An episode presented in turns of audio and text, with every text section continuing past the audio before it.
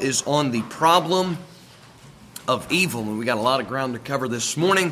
Uh, we want to start by reiterating the point that we made last week. So get two places in your Bible John 18 and Isaiah 1. John chapter 18, and we'll look there first and then turn quickly to Isaiah chapter number 1. Try to follow along as best you can, fill in the notes uh, in the outline there in your bulletin. And let's see if the Lord can help us with this truth. John 18 and Isaiah 1. In John 18 and verse number 38, John 18, verse 38, the Bible says, Pilate saith unto him, that is Christ, What is truth? He asked a valid question, but when he had said this, he went out again unto the Jews and said to them, I find in him no fault at all. So Pilate was like many. He had a valid question, he just didn't stick around for the answer. And there are some people who have legitimate questions, and there are others, there are many who have regurgitated excuses.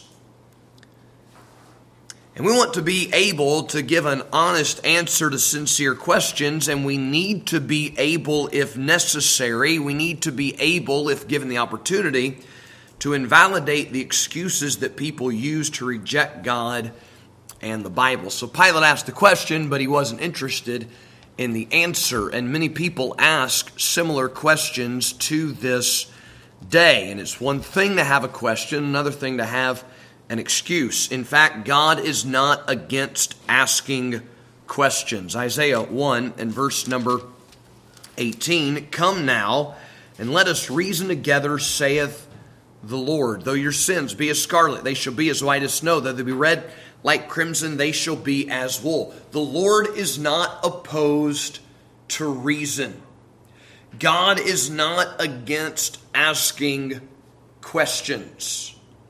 Now, it is impossible to please Him without faith, Hebrews 11 6. But we have to understand that faith and reason are not mutually exclusive. That's what this world would have you to believe that faith means that you're believing something that is not reasonable, but they have misdefined what faith is. You you do have to make the decision to submit your brain and your reason to the Word of God, but that is by no means to say that when you come to church or when you open the Bible, you take your brains out and you set them aside and you can't think critically. No, the Lord said, I want to reason with you, with the end result being, I'm taking away your sins. Come now, let us reason together, saith the Lord. Just to further solidify that point, turn with me to Jeremiah chapter 12, just after Isaiah. There in the Old Testament, Jeremiah chapter number 12 and verse number 1. It's a great example of this.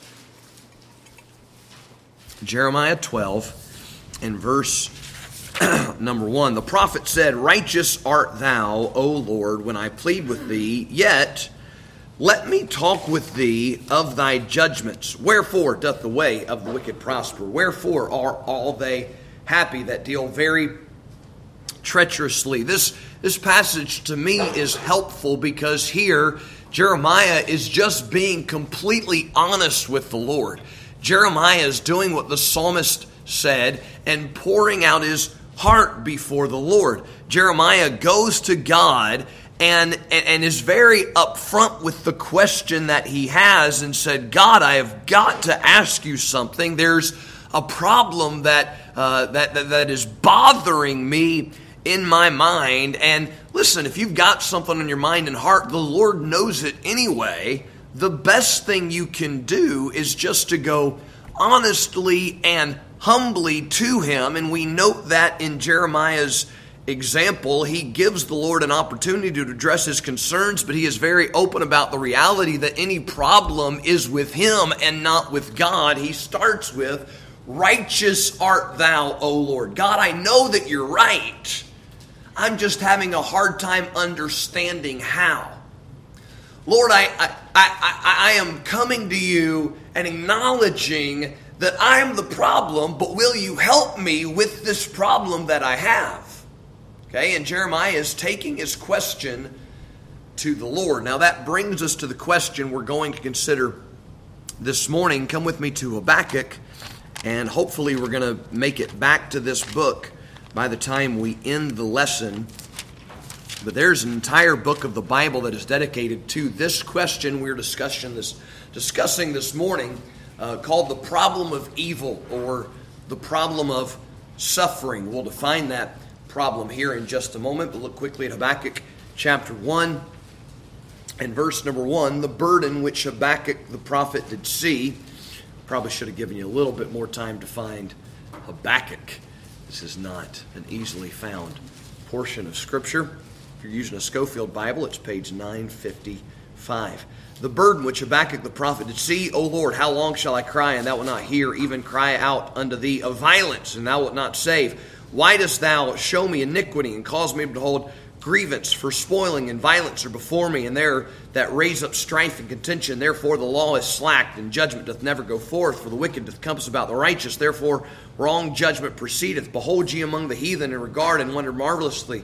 For I will work a work in your days which ye will not believe, though it be told you. Uh, Habakkuk is highlighting a number of things violence in verse number two, and iniquity in verse number three, and grievance and spoiling, and violence and strife and contention and judgment and the lack thereof, and wrong judgment proceeding. And, and Habakkuk sees all these things taking place around him, and the rest of the book. Habakkuk is unique in this respect the book of Habakkuk is a conversation between God and the prophet. Most of the prophets, you have the man speaking for God to the people, right?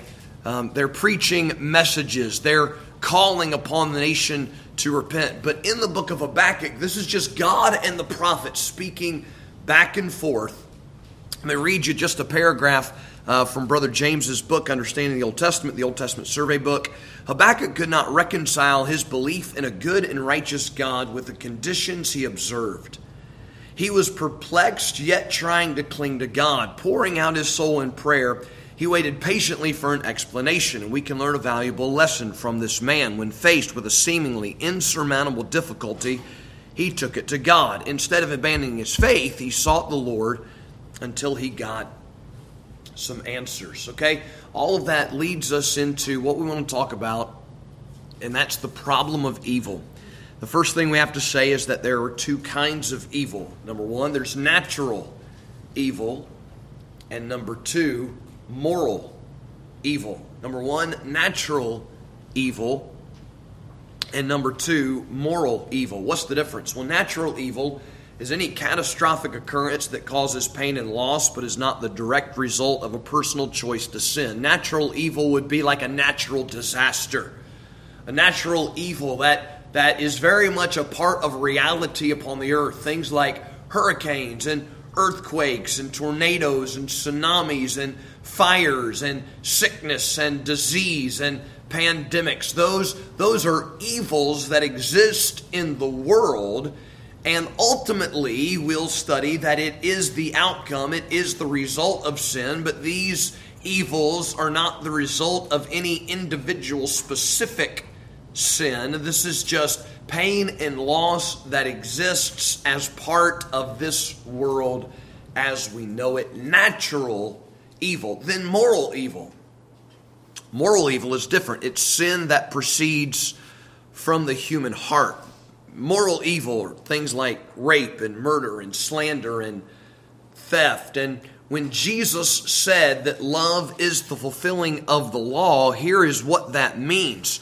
When you love your neighbor as yourself, you will not sin against your neighbor. But if you love yourself more than your neighbor and you sin against your neighbor, those things are hurtful, they are harmful. Sin brings pain and suffering into this world. And it is an undeniable fact that evil exists, and the Bible does not try to deny that or shy away from that. The Bible is very upfront that man is born into trouble as the sparks fly upward. Man that is uh, born of woman is few days and full of trouble. Now, Why is that a problem?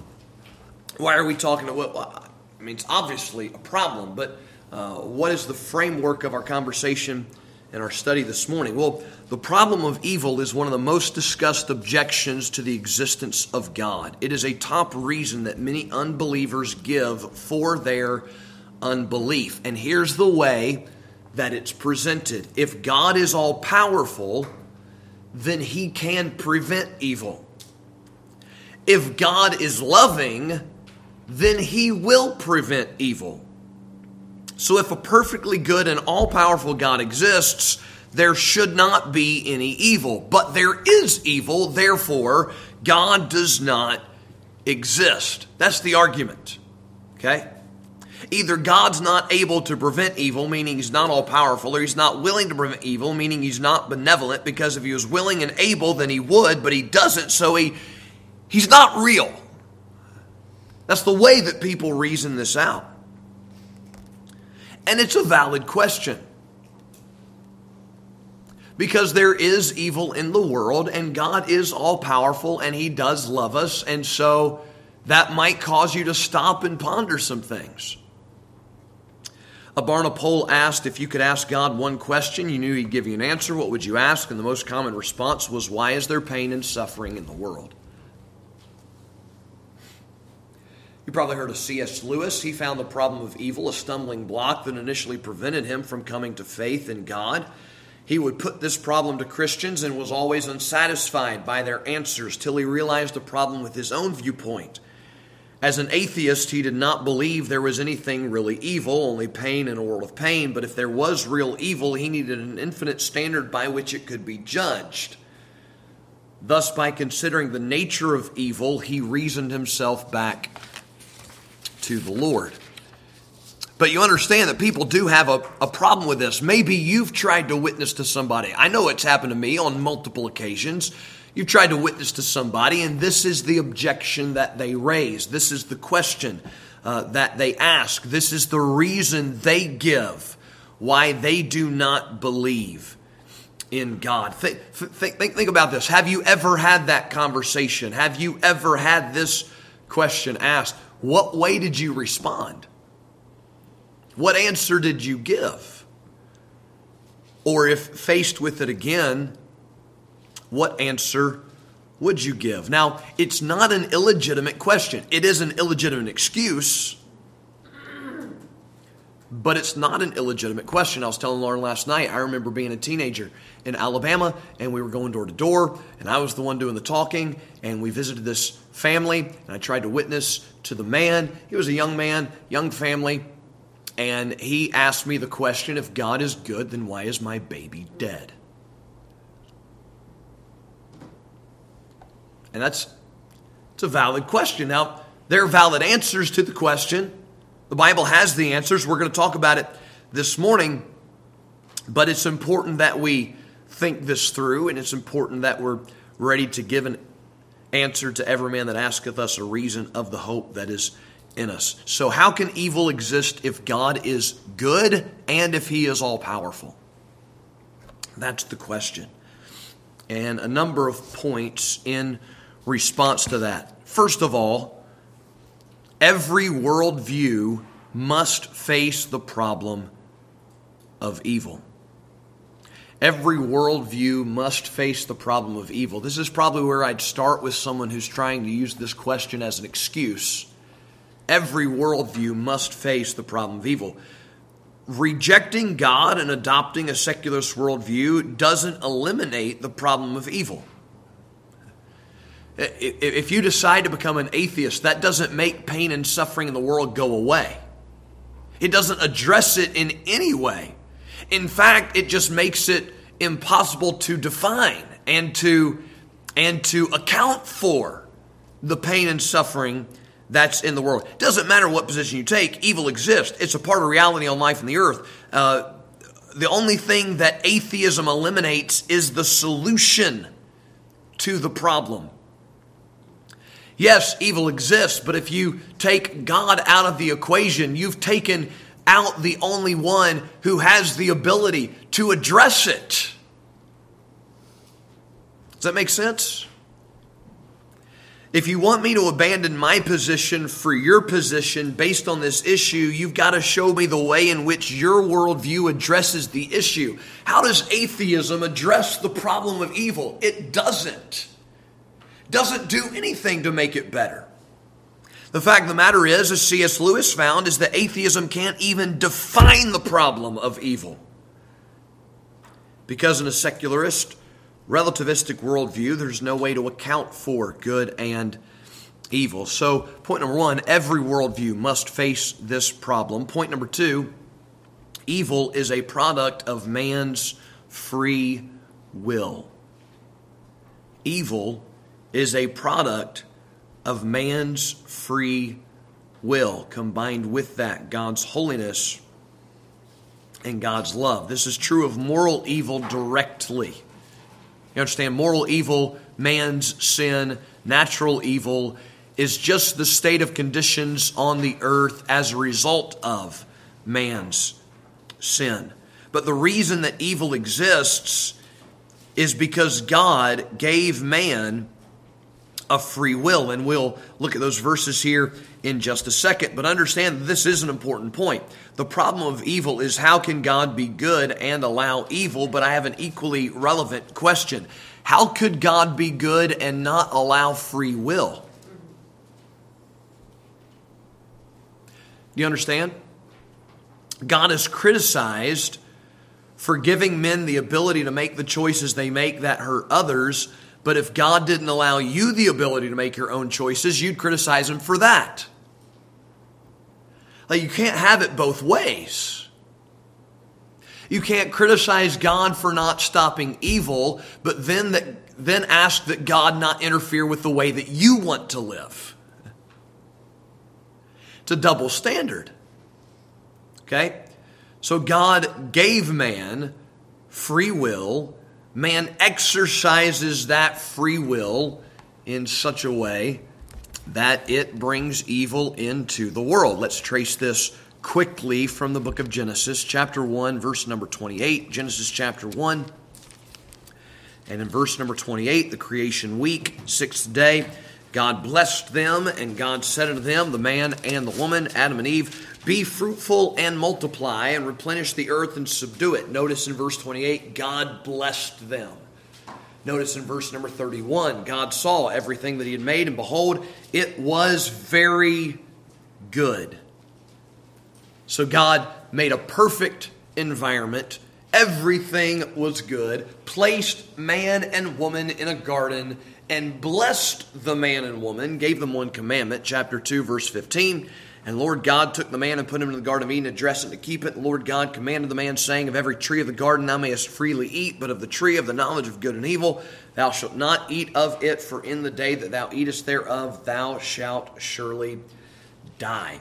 Now, the tree of the knowledge of good and evil. I think sometimes this is confusing if they were aware that the tree existed and if God had given them the commandment not to eat it, then certainly they knew the difference between good and evil. That's not the type of knowledge we're talking about here. This is not intellectual, this is experiential, if that's a word. This is the knowledge of experience. This is if they were to eat that fruit, they would know, they would experience what evil is. They would they would realize the hurtful consequences of disobedience to God. And in chapter 3, you know the account. They took of the fruit, they ate, they hid from God. The Lord came looking for them, and he pronounced a curse upon the earth as a result of man's sin. Moral evil is their disobedience to God. Natural evil is a result of the fall of man. That's why we listed Romans 5:12. This is the verse I gave that man on visitation that day. Wherefore as by one man sin entered into the world and death by sin, and so death passed upon all men, for that all have sinned.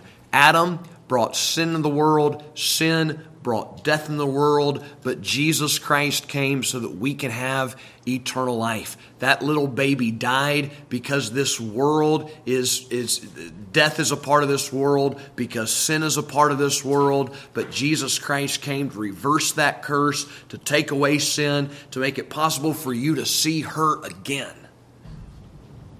Okay? Look at Genesis chapter 6 and verse number 5. You're still in Genesis, Genesis 6 and verse number 5. And God saw that the imagination, sorry, that the wickedness of man was great in the earth, that every imagination of the thoughts of his heart was only evil continually. I'll, I'll, I'll read to you Mark chapter 7, what Jesus said in verses 20 through 23.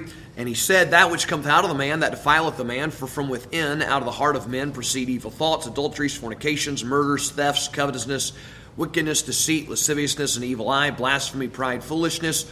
All these evil things come from within and defile the man. Evil is a product of man's free will, uh, the exercise of man's sinful nature. Okay? Point number three God addresses the problem of evil in a number of ways. God addresses the problem of evil in a number of ways. Remember, if you take God out of the equation, all you've eliminated is the solution. What has God done to address this problem? Several things. First of all, God offers comfort. God offers comfort. 2 Corinthians chapter 1 3 says, He's the God of all comfort, who comforts us in all our tribulations. So Psalm 46 1 says He's a very present help in time of trouble. He promised us in Hebrews 13 5 and 6, I will never leave thee nor forsake thee. So we may boldly say, The Lord is my helper. In Hebrews 4 14 to 15, he's a great high priest and he's touched with the feeling of our infirmities. He was in all points tempted like as we are, yet without sin. And we can come boldly to the throne of grace and obtain mercy and find grace to help in our time of need. In Psalm 55 22, the Bible says, Cast thy burden on the Lord, and he shall sustain thee. In Romans 15 13, the God of hope fill you with all hope and joy in believing that ye may abound in hope through the power of the Holy Ghost. In Psalm 34 and verse number 18, the Bible says, The Lord is nigh unto them that are of a broken heart, and saveth such as be of a contrite spirit. Listen, there is evil in the world. There are things you're going to experience as a result of the choices that you make. There are things you're going to experience as a result of the choices that others make. There are things you're going to experience as, result, as a result of the choice that Adam made in the garden. But every step along the way, if you will reach out to the Lord, you'll find He's not very far from every one of us. And He'll give you the hope and the comfort and the peace and the strength that you need in that time of trouble. The problem of evil is not a good reason to abandon God, it's a good reason to run to God so that He can help you in the evils that you face. B, God works all things together for good. God works all things together for good. All things aren't good. And God doesn't cause everything that happens to happen. I think, I think that's a great misunderstanding of the nature of God. Uh, they say everything happens for a reason. Yeah, sometimes the reason is you're stupid and you make bad decisions. God, God didn't have anything to do with that, right? But here's what God can do He can take whatever happens and use it in your life for your good and for his glory romans 8:28 and god is able to make all things work together for good to them that love him and are called according to his purpose. You've heard the analogy several times before, I'm sure. When you're going to make a cake, any one of the ingredients taken together, it's going to be pretty bitter, going to be pretty disgusting, going to be pretty nasty. If you just crack an egg and down it, some people enjoy that, most people don't. You take a cup of flour, yeah, put that on your plate and get a fork or a spoon and see how that tastes. Cocoa I mean, chocolate is delicious, cocoa is disgusting, right? Any one of the ingredients together, but then you take it all and you and you mix it together and you and you put it into the heat at just the right temperature for just the right amount of time, and it can be a delicious uh, birthday cake, right? And so God is able to take all of the bitter things in your life and the difficulties that you face and the problems you have and the troubles that come your way. And listen, if you'll submit to Him and if you'll humble yourself and if you'll allow Him to work in your life and if you'll follow His direction, He can take those bad things and bring something good out of it. Can take those bad things and He can give you strength and make you able to help somebody else. That's what Joseph realized in Genesis 50, verse 20. It's the Old Testament equivalent of uh, Romans 8 28. Ye thought evil against me, but God meant it unto good to bring to pass it as, is, as it is this day to save much people alive. God works all things together for good. And then God promises final justice. God promises final justice. Look with me at Ecclesiastes chapter 12. We don't have time to look at all of these passages this morning, but turn to Ecclesiastes chapter 12. God promises final justice. In what way does this address the problem of evil? Let's read the verse and we'll talk about it. Ecclesiastes chapter 12, verses 13 and 14. Ecclesiastes 12, 13, and 14. The Bible says, Let us hear the conclusion of the whole matter. Fear God and keep his commandments, for this is the whole duty of man. For God shall bring every work into judgment with every secret thing, whether it be good or whether it be evil. Here, here is how this truth addresses the problem of evil. There is a day of reckoning for those who, by their choices, bring pain and suffering into others' lives. Under, a, under an atheistic worldview, Adolf Hitler got away with it. From a biblical worldview, he didn't. You understand that? From a secularist worldview, there is no retribution, there is no justice. But from a biblical worldview, there is a day of reckoning for the dictator, for the murderer, for the rapist, for the child molester. They don't get away with it. Yes, there is evil with the world, but if you take the long view, you will understand and recognize God's going to deal with it. God's going to settle the score. God's going to bring every work into judgment. You eliminate God, you eliminate justice. He's the only one with the power and authority to mete it out. So God promises final justice, and then God provides ultimate redemption. God provides ultimate redemption. Look at 1 John 4 and Romans 8. 1 John 4 Romans chapter 8.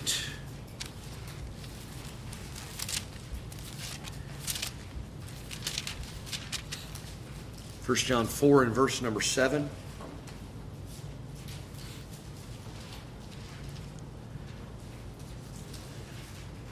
First John 4, verse 7. The Bible says, Beloved, let us love one another, for loves of God. Everyone that loveth is born of God and knoweth God. He that loveth not, knoweth not God, for God is love. And this was manifested, the love of God toward us, because that God sent his only begotten Son in the world that we might live through him. Herein is love. Not that we love God, but that he loved us and sent his Son to be the propitiation for our sins. Beloved, if God so loved us, we ought also to love one another. No man has seen God at any time. Verse 13, hereby know we that we dwell in him and he in us because he hath given us of his spirit. Verse 14 and we have seen and testify the father sent the son to be the savior of the world. Somebody said why do bad things happen to good people? And somebody said that only happened once and he volunteered. I'm going to say that one more time. Let's think about it. Why do bad things happen to good people that only happened once and he volunteered Do you understand the Bible says there is none good, no, not one. There, there, there was one who was man and God and was good. And what did he do? He suffered the ultimate evil. He took our sins on the cross. He paid the penalty so that we could be saved. He became our substitute. He offered himself an atonement and sacrifice for sin. Why? So that we could be forgiven. We could be redeemed. We could have eternal life. We could live forever with him in heaven. God provides ultimate redemption. There is evil in the world, but one day it will be eradicated through the work of Jesus Christ. So if you're using the problem of evil to reject Jesus Christ, you're rejecting the solution to the problem that you're clinging to. Romans chapter 8. This is for individuals as well as creation. Romans chapter 8 and verse number 18. Romans chapter 8, verse 18. For I reckon that the sufferings of this present time are not worthy to be compared with the glory which shall be revealed in us. We need to learn to compare time to eternity. And time is all we know. And so it's a lot easier for us to understand, and we feel it so much more keenly. And the pain and the difficulty is very real. But the Bible says that when we get to eternity, there's going to be no comparison between the, the suffering versus the glory. The glory will so outweigh the suffering because of what Jesus Christ has done. Verse number 19 For the earnest expectation of the creature waiteth for the manifestation of the sons of God. For the creature was made subject to vanity, not willingly, but by reason of him who subjected the same in hope because the creature itself also should be delivered from the bondage of corruption and the glorious liberty of the children of God. For we know the whole creation groaneth and travaileth in pain together until now. And the passage goes on to speak of the redemption of our body and being saved by hope and the Spirit helping our infirmities and all things working together for good and nothing being able to separate us from the love of God which is in Christ Jesus. I'm telling you, God does address the problem, He provides redemption. Don't have time to return to the book of Habakkuk this morning. We might do it next time uh, that we're together. But let's let, let, let's just go back quickly and review what is the problem. How can God be good and powerful and allow evil? Well, the way that he can do that is by giving man a free will. And if you take God out of the equation, all you've eliminated is the solution because he's the one who offers comfort and he works all things together for good, promises final justice and provides ultimate redemption. Mark Spence asked a good question uh, that you can keep in mind when witnessing, and somebody brings this up. If God were to show up at 12 o'clock to get rid of all the evil in the world, where would you be at 1201? That's something good to think about. Let's pray. Father, thank you today for your goodness, your love, your grace. Lord, help help us to learn these truths and pray they be firmly embedded in our hearts. Help us to use this information, uh, Lord, to help somebody else. And we love you. In Jesus' name,